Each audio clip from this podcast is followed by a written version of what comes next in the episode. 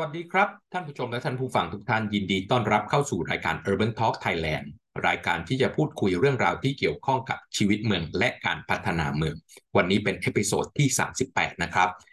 ผังเมืองไม่เคยออกแบบทางระบายน้ำจริงหรือ ต้นทางมาจากการที่ว่าเวลาที่มีปัญหาเมืองขึ้นมาทีไรนะครับ รถติดน้ำท่วมเนาะไฟไหม้นะครับ ถนนพังมลภาวะทางอากาศและอื่นๆเนี่ย ทุกคนก็จะพูดว่าเป็นแบบนี้เพราะผังเมืองมันไม่ดี ก็ต้องยอมรับจริง ๆ ครับว่าผังเมืองของประเทศไทยเนี่ยยังไม่ได้มาตรฐานสากลยังไม่ได้ใช้กลไกแล้วก็มีการบังคับใช้อย่างที่สากลเขาใช้กับศาสตร์ของผังเมืองจริงๆนะครับ แต่ว่าพอถามกลับไปครับว่าที่ท่านพูดว่าผังเมืองมันไม่ดี ผังเมืองมันแย่เนี่ย มันแย่ตรงไหนเหรออึกอักครับ มันแย่ตรงไหนล่ะ มันเป็นอะไรล่ะ พอพูดมาปุ๊บบอกว่าถนนไม่ดี ระบายน้ำไม่ดี ก็ต้องถามกลับไปว่าเอาแล้วใครทำถนนทั้งเมืองไม่ได้ทำถนนครับ ระบายน้ำไม่ดี น้ำท่วม ใครทำระบายน้ำอะผังเมืองไม่ได้ทำนี่อ้าวแล้วผังเมืองจะไม่รับผิดชอบอะไรเลยเหรอก็เวลาน้ำท่วม เวลารถติด เวลามีปัญหาต่างๆ ก็ปัดออกไปว่าตัวเองไม่ได้ทำถนน ตัวเองไม่ได้ทำเรื่องของท่อระบายน้ำ ตัวเองไม่ได้ทำเรื่องของการตรวจจับมลภาวะทางอากาศ ไม่ได้ไปควบคุมโรงงานอุตสาหกรรม และต้นทางอันก่อให้เกิดภาวะ แย่ทางอากาศหรือภาวะเสียทางอากาศอ้าวแล้วมันต้นทางมันอยู่ตรงไหนอะไรยังไง ลองมาดูกันครับ ต้นทางมาจากข่าวนี้ครับ เมื่อวันที่ 24 มกราคม 2560 มีข่าวออกมาว่า กรมชนประทานอึ้งผังเมืองไม่เคยออกแบบทางระบายน้ำมันเป็นเหตุการณ์ที่น้ำท่วมใหญ่ที่ภาคใต้ครับเมื่อ 6 ปีที่แล้ว แล้วก็เกิดปัญหามากมาย แล้วก็กรมชนประทานก็ออกมาบอกว่าผังเมืองเนี่ยไม่เคยออกแบบทางระบายน้ำเลย คือต้นเหตุของน้ำท่วมลองมาดูภาพตรงนี้ก่อนว่าไอ้ที่ปัญหาน้ำท่วมปัญหารถติดและอื่นที่บอกว่าผังเมืองเนี่ยคือสิ่งที่เป็นต้นทางของความผิดเนี่ยมันเป็นอย่างนั้นจริงหรือเปล่า คำถามก็คือว่าเราได้ใช้ผังเมืองอย่างที่สากลเขาทำกันหรือเปล่า เพราะว่าหลักการของผังเมืองเนี่ยคือการทำหน้าที่บูรณาการของโครงสร้างพื้นฐานทั้งหมดของภาครัฐเข้าด้วยกัน แล้วเมื่อพัฒนาไปพร้อมกันแล้วก็เป็นโอกาสให้ภาคเอกชนมาใช้โครงสร้างพื้นฐานตามนั้น เอาง่าย ๆครับว่า เวลาที่ผังเมืองถูกบังคับใช้จริงๆนะผังเมืองมีอำนาจจริง ๆ เนี่ย มันมีอำนาจอยู่ครั้งเดียวครับ ตอนที่ท่านขออนุญาตก่อสร้างอาคาร ท่านจะถูกตรวจ2ออย่าง ตรวจกฎหมายควบคุมอาคาร เรื่องของระยะเรื่องของความแข็งแรงและวัสดุต่างๆ ตามกฎหมายควบคุมอาคาร กับอีกข้างหนึ่งก็คือ ถูกตรวจสอบว่าประเภทของอาคารนั้น ไม่ขัดกับที่กำหนดไว้ในผังเมืองรวมหรือเปล่า แค่นี้เลยครับ ที่ผังเมืองมีอำนาจไปบังคับใช้โดยตรง แต่ที่เหลือเนี่ยผังเมืองถูกบังคับใช้โดยอ้อม โดยอ้อมผ่านอะไรครับ โดยอ้อมผ่านผู้ให้บริการโครงสร้างพื้นฐานทั้งหมดครับ เพราะเวลาที่เราใช้ผังเมืองรวมนี่นะครับ เราจะใช้ ผังเมืองที่ท่านเห็นเป็นผังสีเนี่ยมันมีประเภทการใช้ประโยชน์ที่ดินกับความหนาแน่นประชากรที่ผูกกับการใช้ประโยชน์ที่ดินแต่ละประเภทอยู่ ดังนั้น สิ่งที่ท่านเห็นในผังเมืองรวมเนี่ยผู้ทำถนน ผู้ทำไฟฟ้า ผู้ให้บริการประปา ผู้จัดการน้ำเสีย ผู้จัดการขยะมูลฝอย เขาสามารถเอาผังสีที่ท่านเห็นเหมือนกันเนี่ย ลความออกมาเป็นดีมานหรือความต้องการในโครงสร้างพื้นฐานภายใต้ความรับผิดชอบของตัวเองครับ เช่นที่อยู่อาศัยหนาแน่นน้อยเนี่ยมีกี่คนต่อไร่เนี่ยพอรู้ปุ๊บดูปุ๊บ ผู้ให้บริการไฟฟ้าก็จะมีโค้ดของตัวเองว่า ที่อยู่อาศัยที่มีคนจำนวนเท่านี้ต่อไร่เนี่ยต้องเตรียมโหลดไฟฟ้าไปเท่านี้ ประปาก็เห็นแบบเดียวกันครับ คนที่อยู่อาศัยในพื้นที่หนาแน่นน้อยจำนวนเท่านี้ จึงเตรียมประปาไปเท่านี้ องค์กรปกครองส่วนท้องถิ่นที่เก็บขยะจัดการขยะมูลฝอยก็รู้ว่าที่อยู่อาศัยนะแน่นน้อยจำนวนเท่านี้คนต่อไร่เนี่ยจะก่อให้เกิดขยะประเภทไหน น้ำหนักเท่าไหร่ หรือวอลุ่มเท่าไหร่ต่อวัน แล้ววงรอบในการจัดเก็บต้องเป็นยังไงก็รู้ครับ เพราะฉะนั้นผังเมืองจะเป็นตัวบอกความต้องการว่าอยู่ที่ไหนและรูปแบบไหนให้กับผู้ให้บริการโครงสร้างพื้นฐานทั้งหมด แล้วผู้ให้บริการโครงสร้างพื้นฐานเหล่านั้น ก็ต้องให้บริการ หรือเตรียมโหลดไปตามผังเมือง น้อยกว่าไม่พอมากกว่า เกิดการพัฒนาเกินกว่าที่ควรจะเป็นแล้วก็ขัดกับผังเมืองรวม ดังนั้นหลักการของผังเมืองก็คือ เป็นแม่บทที่ทุกภาคส่วนมาทำร่วมกัน ว่าฉันคิดแบบนี้ฉันคิดแบบนี้ทางรัฐและเอกชน พอได้ฉันทามติแล้วเนี่ย จะเห็นด้วยหรือไม่เห็นด้วยก็ตาม แต่ถ้าเป็นฉันทามติออกมาเป็นผังเมืองรวมแล้วเนี่ยทุกคนต้องยอมรับมัน แล้วเอาไปติดไว้ที่หน่วยงานของตัวเอง ว่าหน่วยงานที่ให้บริการคมนาคมขนส่ง ฉันจะตัดถนนตามนี้เตรียมขนส่งมวลชน ตามความหนาแน่นประชากรและการใช้ประโยชน์ที่ดินที่กำหนดไว้ในผังเมืองรวมไฟฟ้าประปาสามโภคก็ต้องให้บริการตามผังเมืองรวมเอกชน ก็ต้องพัฒนา ตามที่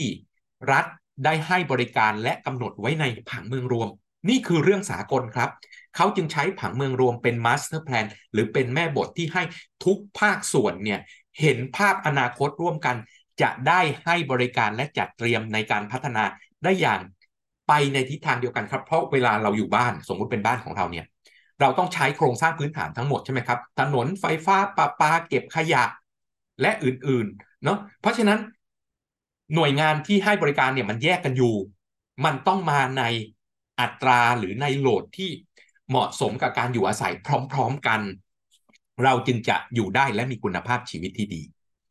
แต่ปัญหาเนี่ยที่ตะกี้เล่าให้ท่านฟังว่าผังเมืองเนี่ยมีอำนาจบังคับใช้โดยตรงครั้งเดียว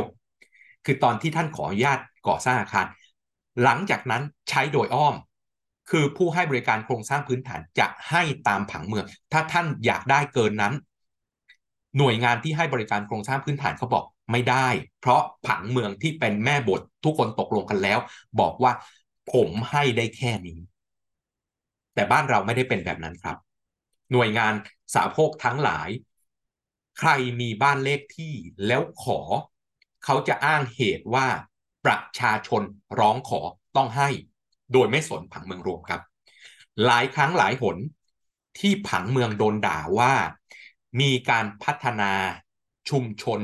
ใหม่อยู่นอกเขตผังเมืองรวม แล้วเป็นความผิดของผังเมือง นักผังเมืองก็จะอึ้งครับ เอา้า ก็มันอยู่นอกเขตผังเมืองรวม ผมไม่มีอำนาจไปบังคับตรงนั้น และต่อมานะครับ ต่อให้ไปสร้างข้างนอกเนี่ย สร้างจนเสร็จแล้วเนี่ย เขาใช้งานเปิดใช้งานได้ยังไงครับ ก็เพราะถนนไปให้เขาไฟฟ้าไปให้เขา ปรับปาไปให้เขาไงครับ ลองคิดดูว่าถ้าท่านสร้างชุมชนอยู่นอกเขตผังเมืองผิดกฎหมายผังเมืองเนี่ย แล้วถ้าท่านไม่มีถนน ไม่มีไฟฟ้า ไม่มีประปา โครงการท่านอยู่ได้ไหมครับ ท่านเปิดใช้งานนอกเขตผังเมืองรวมได้ไหมไม่ได้ครับ เพราะฉะนั้นจึงชี้ชัดว่าปัญหาของผังเมืองที่เป็นปัญหาอยู่ที่หน่วยงานภาครัฐไม่ได้เคารพ ผังเมืองรวมแบบที่สากลเขาเคารพ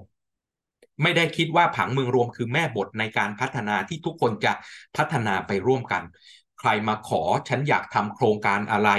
ตามแต่หน่วยงานของฉันฉันอยากตัดถนนเส้นนี้ ฉันอยากให้ไฟฟ้าตามนี้มีคนร้องขออยู่นอกเขตผังเมืองรวมหรือมากกว่าโหลดที่ผังเมืองรวมต้องให้ผังเมืองรวมบอกว่าใช้ประโยชน์ตามนี้ปรากฏว่ามีคนใช้ประโยชน์มากกว่านั้น มาขอไฟฟ้าขอปั ก็ให้เขาซะอย่างนั้นนะครับ มันก็เลยเป็นปัญหาว่าผังเมืองที่มีกลไกบังคับโดยอ้อม ซึ่งเป็นเรื่องสากลนะครับ ผังเมืองบังคับโดยอ้อม ผ่าน limit ของโครงสร้างพื้นฐานทั้งหมด ไม่ได้ถูกบังคับใช้ภายในประเทศไทย ทีนี้ลองมาดูกลับมาอีกทีว่า แล้วผังเมืองไม่ได้ออกแบบทางระบายน้ำจริงหรือ เพราะว่าเป็นต้นทางของ ของ episode ครั้งนี้ ต้องลองเห็นภาพในการกระบวนการในการวางผังเมืองก่อน กระบวนการในการวางผังเมืองเนี่ยก็คือหน่วยงานภาครัฐนะครับกรมโยธาธิการและผังเมืองนะพูดง่ายๆนะครับ หรือจะถ่ายโอนอำนาจให้สำนักผังเมืองกรุงเทพมหานครก็ตามทีเถอะนะก็คือหน่วยงานด้านผังเมืองของรัฐนี่แหละครับ เป็นผู้ร่างผังผมย้ำนะครับ ร่างผัง ร่างเนี้ยจะถูกตรวจสอบ และให้ความเห็นโดยผู้มีส่วนได้ส่วนเสียทั้งภาครัฐและเอกชนนะครับ วิธีการก็คือว่า นักผังเมืองของรัฐเนี่ยวางผังวางร่างผังออกมา ผู้มีส่วนได้ส่วนเสียทั้งรัฐและเอกชน อาจจะเห็นต่างอาจจะไม่เห็นด้วย ถามว่าใครเป็นคนตัดสินความขัดแย้งหรือความไม่ลงรอยกันตรงนี้ครับ ผู้มีอำนาจตัดสินคือคณะกรรมการผังเมือง คณะกรรมการกลางเนี่ยครับเป็นผู้มีอำนาจในการตัดสิน เพราะหลักการในการวางผังเมืองเนี่ยเหมือนเรื่องของศาลครับ มีสองคนที่คิดไม่ตรงกัน ไม่ต้องทะเลาะกันครับ ไม่ต้องทะเลาะกัน ไม่ต้องด่ากัน ไปเล่าให้ศาลในที่นี้คือคณะกรรมการผังเมืองฟังว่า นักผังเมืองของรัฐคิดแบบนี้ ประชาชนหรือภาครัฐ หน่วยงานอื่น หรือผู้มีส่วนได้ส่วนเสียอื่น คิดไม่ตรงกันคิดแบบนี้ ไปเล่าให้ฟังครับ ว่าฉันคิดยังไง ฉันคิดยังไง จะเป็นลายลักษณ์อักษรเป็นการแสดงความเห็นในการจัดการประชุมประชาชน หรือผ่านผ่านหนังสืออะไรทำได้หมดครับ พอเปิดรับทุกช่องทาง พอแสดงความเห็นเข้าไปปุ๊บเนี่ย คณะกรรมการกลางเนี่ยก็เป็นคณะกรรมการกลางยีประกอบด้วยปลัดกระทรวงต่างๆ ก็คนที่อยู่ตรงกลางของประเทศเนี่ยครับ เป็นคนกำหนดนโยบายและทิศทางการพัฒนาทั้งหมด เขาอาจจะไม่รู้เรื่องของท้องถิ่น เพราะว่าผังเมืองรวมเนี่ยมีหลายร้อยฉบับทั่วประเทศนะครับ เพราะฉะนั้นเขาจะตั้งคณะที่ปรึกษาผังเมืองรวมจังหวัด โดยที่ผู้ว่าราชการจังหวัดเนี่ยเป็นประธาน แล้วก็ประกอบด้วยข้าราชการและเอกชนนะครับสภาอุตสาหกรรมสภาหอการค้านะภายในจังหวัดนั้นเนี่ยเป็นคณะที่ปรึกษาผังเมืองจังหวัด แล้วเขาก็จะส่งเรื่องคณะกรรมการผังเมืองก็จะส่งเรื่องนะครับ ข้อขัดแย้งข้อที่คิดไม่ตรงกันของผังเมืองรวมฉบับนั้นเนี่ยลงมาให้คณะที่ปรึกษาจังหวัดที่อยู่กับพื้นที่นี่แหละ อยู่ติดกับพื้นที่นี้แหละเป็นคนทำความเห็นทำความเห็นคือหมายความว่าก็รับฟังทั้งสองฝ่าย แล้วก็ทำความเห็นเพราะเป็นคนที่รู้พื้นที่รู้ลักษณะของพื้นที่ทำความเห็นเฉยๆนะครับ ไม่มีอำนาจในการตัดสินอย่างใดนะครับ หลายครั้งหลายหนที่นักผังเมืองเข้าไปนำเสนอในคณะที่ปรึกษาจังหวัด แล้วบอกว่าไม่ให้ผ่านอันนี้ผิดนะครับ ไม่ได้มีอำนาจอย่างนั้นนะครับคำว่าคณะที่ปรึกษาผังเมืองจังหวัดมีหน้าที่ให้คำปรึกษาอย่างเดียว ไม่มีอำนาจ say yes or no ตัดสินใดๆทั้งนั้น คนที่ตัดสินได้คือคณะกรรมการผังเมือง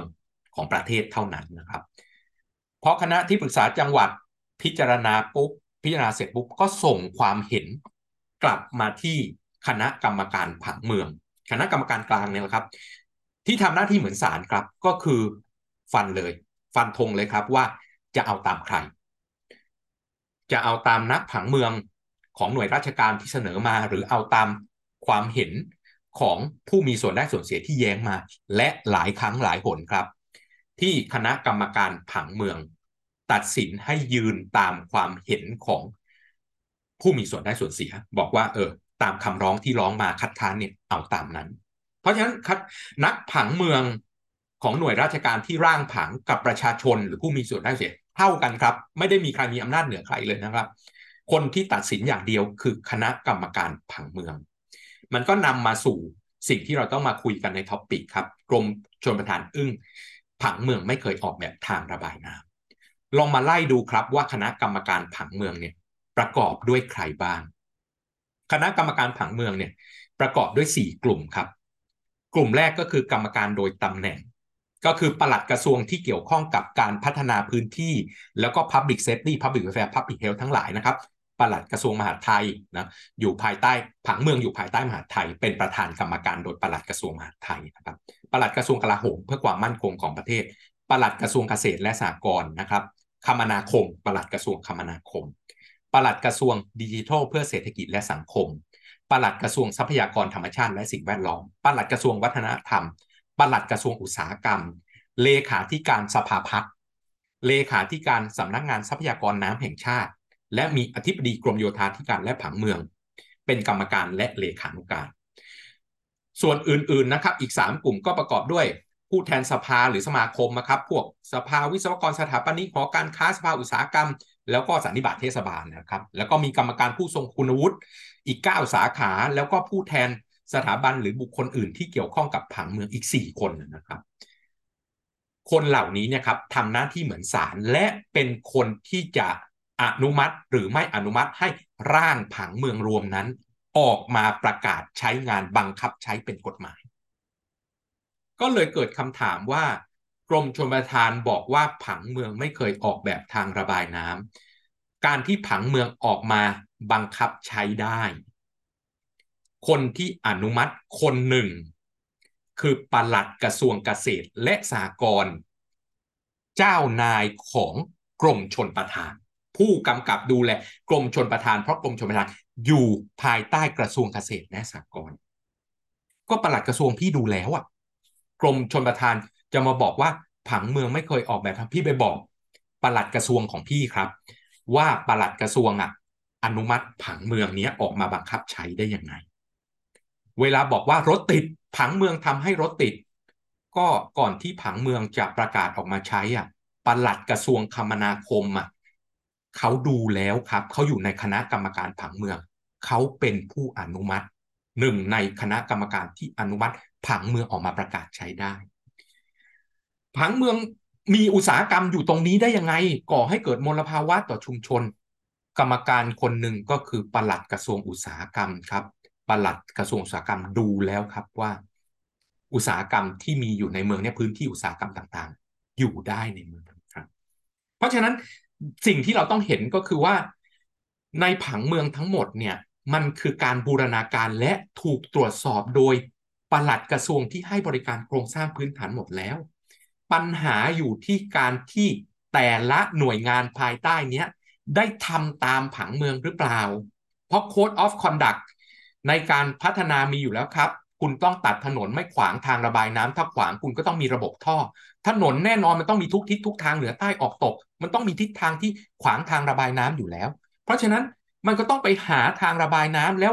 ปลัดกระทรวงเกษตรและสหกรณ์คนที่กำกับดูแลกรมชลประทานก็เห็นแล้วว่าผังเมืองออกแบบไว้ตามนี้เวลาวางผังเมืองนะครับ ต้องแสดงให้เห็นที่เรียกว่า return period หรือคาบอุบัติ ของการเกิดน้ำท่วม ความเสี่ยงต่อการเกิดน้ำท่วมในคาบอุบัติหลายช่วงปีต้องคำนวณอยู่แล้วครับ และต้องเสนอไปในนั้นด้วย เพราะฉะนั้นสิ่งที่เราต้องเห็นภาพจาก บทสรุปตรงนี้ก็คือว่า เรามีปัญหาทางผังเมืองจริง ๆ ที่เมืองมีปัญหาอยู่ตรงนี้เพราะผังเมือง แต่ว่าไม่ใช่เพราะผังเมืองดีหรือไม่ดี แต่มันอยู่ที่กลไกในการขับเคลื่อน และทำหน้าที่ของแต่ละคนที่ประกอบขึ้นมาเป็นผังเมืองผังเมืองต้องประกอบด้วย ถนนไฟฟ้า ประปาสื่อสารโทรคมนาคม โรงเรียนโรงพยาบาล ซึ่งแต่ละหน่วยงานเนี่ยครับที่เป็นปลัดกระทรวงทั้งหลายที่เป็นคณะกรรมการผังเมืองเนี่ยต้องไปกำกับดูแลหน่วยงานภายใต้กำกับดูแลของแต่ละกระทรวง ให้เดินตามผังเมืองยึดผังเมืองเป็นแม่บท ไม่ใช่ใครขอใครมีบ้านเล็กที่ปุ๊บจะขอไฟแค่ไหนก็ได้ขอน้ำแค่ไหนก็ได้ โดยไม่ได้คิดถึงผังเมือง เขาไปทำอะไรก็ตามบอกว่าต้องมีถนนคุณก็ไปตัดให้เขาโดยไม่ได้คิดว่า ในผังเมืองที่ตกลงกันไว้เนี่ย เป็นยังไงทั้งที่ปลัดกระทรวงของคุณเนี่ย เป็นคนอนุมัติผังเมืองฉบับนี้ออกมาเอง แต่ไม่ใช่ไม่ใช่เรื่องแปลกครับ ที่ถนนภายใต้กระทรวงคมนาคมไม่ทำตามผังเมืองนะสถานศึกษาหลาย ๆ แห่งอาจจะไม่ได้วางไว้ตามผังเมืองเนาะระบบสื่อสารนะครับ อาจจะไม่ได้ให้บริการตามผังเมือง เพราะว่าอยู่คนละกระทรวงกัน แต่ไฟฟ้าและประปา อยู่ภายใต้มหาไทยครับ ก็ภายใต้มหาไทยยังไม่ทำตามกันเอง แล้วจะหวังให้หน่วยงานอื่น ภายใต้สังกัดกระทรวงอื่นทำตามหรือครับ เพราะฉะนั้นย้อนกลับมาครับว่าผังเมืองไม่ดี อยู่ที่การบังคับใช้ครับ ผมไม่ได้บอกว่าผังเมืองที่ออกมาเป็นผังสีดีเลอเลิศนะครับ แต่ถ้ามันออกมาแล้ว ทุกภาคส่วนเดินตามนั้นอะ มันไม่แย่อย่างที่เราเป็นทุกวันนี้หรอกมันจะไม่ดีเลอเลิศนะ แต่ถ้าโครงสร้างพื้นฐานถนนไฟฟ้าปาปา และภาคเอกชนมันทำไปในทิศทางเดียวกันหมดน่ะ อย่างน้อยมันก็ไม่แย่มากอย่างที่เราเป็นอยู่ทุกวันนี้ แต่ที่เราแย่มากเพราะมีผังเมืองไว้ครับปลัดกระทรวงทั้งหลายก็มาเป็นคณะกรรมการอนุมัติผังเมืองมา แต่กรมต่างๆ ภายใต้ ตัวกระทรวงต่างๆ ที่ปลัดท่าน มา approve ผังเมืองมาอนุมัติผังไม่ทำตามผังเมืองซะอย่างนั้น และนี่คือต้นทางของปัญหาใหญ่ ๆ ที่สากลเขาบอกว่าผังเมืองคือแม่บทในการพัฒนา ถึงขั้นว่า ใครจะทำอะไรจะของบตัดถนน บริการไฟฟ้าประปาเนี่ยเขาดูผังเมืองก่อนเลยครับสำนักงบประมาณเนี่ยเขาดูผังเมืองก่อนเลย ถ้าไม่ตรงกับผังเมืองเขาไม่ให้นะครับ แต่ของเราเราทำได้ทุกอย่าง นี่คือต้นทางของปัญหาและเราคงต้องพูดความจริงกันและเพื่อนำไปสู่การแก้ไขปัญหากันต่อไป วันนี้ก็ต้องลาไปแค่นี้กับ Urban Talk Thailand นะครับ ถ้าท่านอยากรู้เรื่องราวอะไรที่เกี่ยวข้องกับชีวิตเมืองและการพัฒนาเมืองเพิ่มเติม พิมพ์ไว้ใต้ลิงก์เราจะพยายามหามาตอบสนอง ทุกท่านเพื่อให้เรามีชีวิตเมืองที่ดี วันนี้ก็ต้องลาไปแค่นี้แล้วพบใหม่ในเอพิโซดต่อไป สวัสดีครับ